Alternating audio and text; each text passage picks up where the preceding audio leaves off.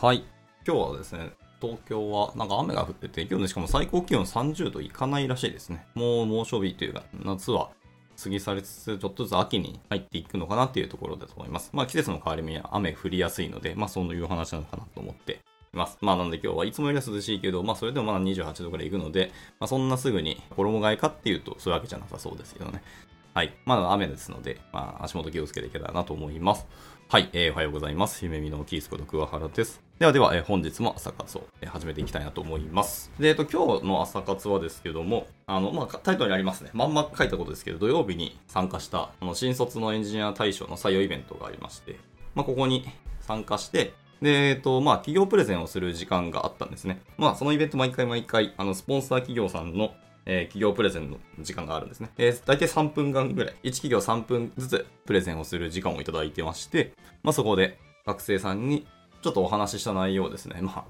えー勢いで喋ったので、えー何喋ったかっていうのと、それがどうだったのかっていうのをちょっと個人的に振り返りをしたいと思って、今日はそれをダラダラ喋ろうと思ってますので、もしあれですね、皆さんもあの、ご意見もしあれば全然言っていただけたり、あの、参加していただけると嬉しいなと思います。はい。では、えー早速入っていきましょう。えーその、まず学生さんに、えっ、と、喋る内容だったんですけど、あの、そもそもの、えー今回参加した採用イベントで、まあ、弊社はスポンサードしてる、イベントですので、正直言うと何度も何度もお話しした内容なんですね。採用イベントと言ってますけど、今回も、プチコンテストですね。学生さんが作ってきたものを、各チーム3票、え3分ずつ発表していただいて、それについて企業側の方で、えっ、と、審査をする。ちなみに学生さんも審査をして、その総合得点で、え順位を決めて、そこで賞金が出るみたいな、えイベントなんですね。で、それを各会、地方とかでいろんなころでやってたんですけど、そこで、えー優秀賞、もしくは最優秀賞のどちらかを引っ提げた人たちだけが集まれる参加イベントなんですね。そのチームの人たちだけのイベントなので、本当に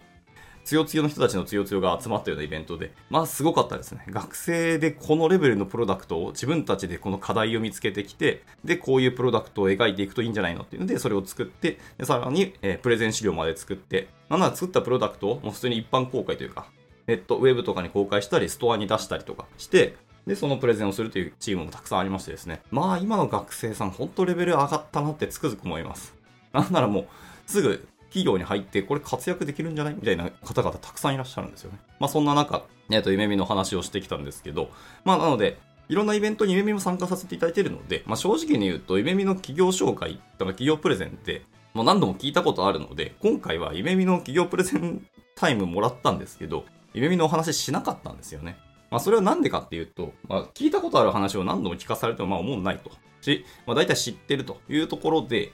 じゃあもうなんか持ち帰ってもらう話をしようと思ったら、夢見の話をする必要がかけらも感じなかったんですよ。なので、えっ、と、僕、弊社以外の企業さんだと、えっ、と、今回だと、まあ、DNA さんとか、まあ、サイバーエージェントさんとか、あと、カルタホールディングさんとかも、名だたる企業さんがバーッと連なる7、7社いたんですよね、今回は。で、そのうち夢見1社ですけど。で、他の企業さんは全員ちゃんとあの会社紹介をされていて、それもうさすがやなという一言なんですけど、で、まあ数字でも正直勝てるわけでもないし、あの、福利厚生、すごそうに見えますけど、まあ、結果的に他の企業さんの福利も全然強いので、まあ、そこで勝てる気もしないので、まあ、インパクトで負けると。ななので、まあ、夢見の話する必要がやっぱりなかったなっていうので、なるべく学生さんに何か持ち帰っていただける話ないかなっていうところでお話をしたのが、技術を磨くは何のためっていう一言を今日はお話をしたんですね、今回は。今日というか、えっ、と、土曜日ですね。まあ、どんな理由もあると思うんですよ。その技術磨くって、何のために磨くんですか？皆さんはっていうのを、まあ、問いを投げて、結局終わるんですけど。で、まあ一応皆さんなりの答えはあると思いますし、で、どれも正解であると思ってて、で逆に言うと正解はないとも僕は思ってるんですよね。はい。まあ皆さんなりの答えがあるので、全部正解なんてありえないし、全部が正解でもあると。で、えっ、と、まあその何のためっていう話を直訳するとなんかワットに聞こえますけど、まあ僕はこれホワイですよね。何のためなので、なぜそれをやるのかっていう話がしたい。で、ホワイの話をするんであれば、あの有名なサイモン・シネックの提唱したあの Golden Circle 理論ですね。皆さんご存知だと思いますけど、まあ、あの人の行動を促すための、えー、と理論ですね。まあ、これ、 TED Talk で語語られたやつで、ものすごいいいプレゼンです、これ。本当に圧巻のプレゼンなので、もし見たことない方、ぜひぜひ見てみてください。あの、 TED Talk 無料で見れますので、まあ、ざっくり言うと、根本っていうか根源的な、なぜやるのかっていう why からスタートをして、で、えーどのようにやるのかっていう手段の how が出てきて、でそこから最後に、えー生まれてきた最後のアウトプットですね。として、What が浮かぶ、えーと浮かぶという話をされています。その、Why, How, What という順番で物事を考えていきましょうっていうのが、その、シネックさんの語られたゴールデンサークル理論なんですけど、そうで大事なのはそのやっぱりホワイだよねって話が僕はしたくて、意外と学生さんでもこのゴールデンサークルを知らない方って意外とやっぱりいらっしゃって、まあ、結構刺さった感じだったんですね。でもこのホワイがやっぱ定まってたなかったりとか、ブレたりすると、まあ、いろんな手段であったりとか方法論に、まあ、結構走りがちですので、まあ、結局、あんまり根本的に物事を進めるっていうところにはいかないんじゃないかと。行動を起こすので結果的にはね、ワットから始まったとしても。で何かしら見えるかもしれないですけど、まあなんか手段ばっかりに走ると結局はベクトルが違うんじゃないのって話はよく出るので、まあそのホワイを皆さんも考えてみてくださいっていうところをしたんですね。で、そこからさらにですね、採用の話をしたんです。でまあイベントの場所が採用ですので採用の話をしてったんですね。夢見じゃなくてもですね、他の企業さんでも全然技術的な成長とかスキルアップは全然できるよねって話をしたんですね。まあこれは本当正しいと思ってます。別に弊社だから、えー、すごい成長できるっていうわけじゃないですよ。どの企業さんでも成長できます。ただ、成長をできるかどうかは結局個々人の頑張りでしかないので、僕らはプラットフォームとか環境を作るしかないんですよね。で、どういう環境を作るかっていうのは僕らはおあのお話ができますと。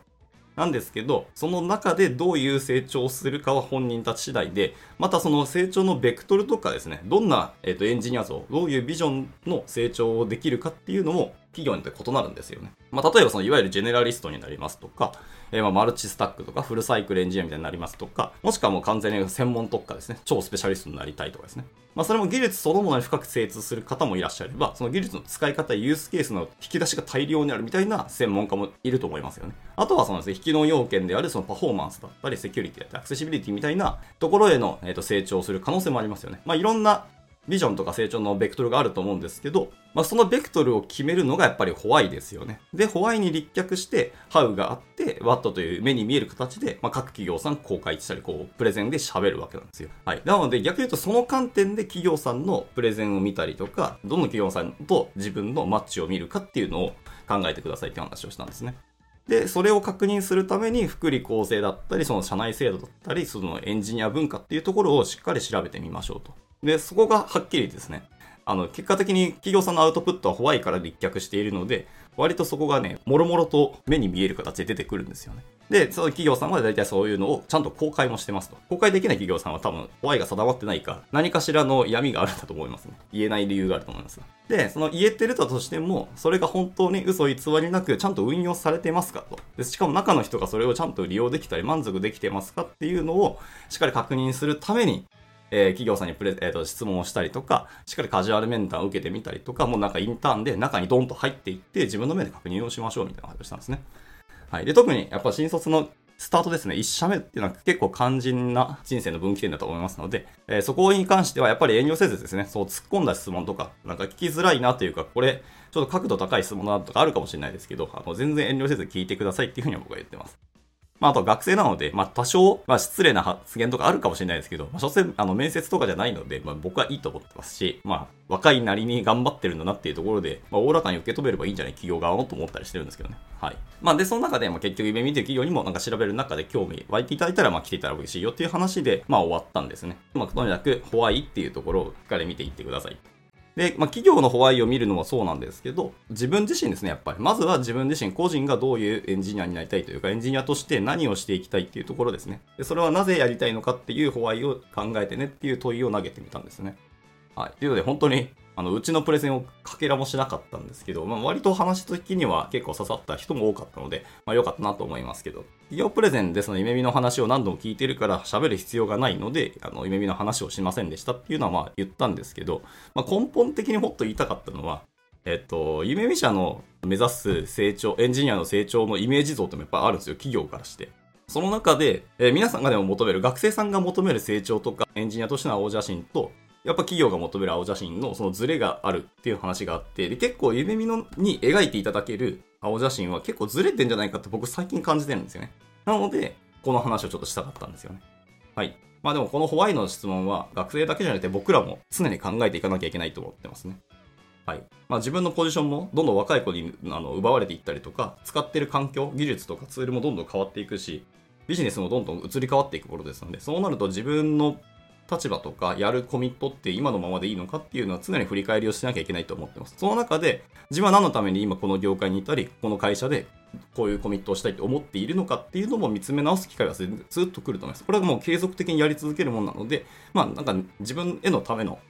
怖いという意味を込めて、あの、お話をしたっていう感じはちょっとありますかね。というところで、まあ、なんか大体時間も50分超えてきたので、一旦じゃあ今日の朝方ここで、えー、終了したいと思います。えっ、と、まあ、だらだら喋ってしまって申し訳ないですけどもね。まあ、なんか参考になれば幸いです。はい。まあ、明日もなんかだらーと何か喋っていきたいと思いますので、興味あれば来てみてください。じゃあ、えっ、ー、と、月曜日ですね。また9月スタートした第1週目、2週目かってところですので、また今日も1週間頑張っていけたらなと思います。それじゃあ終了したいと思います。お疲れ様でした。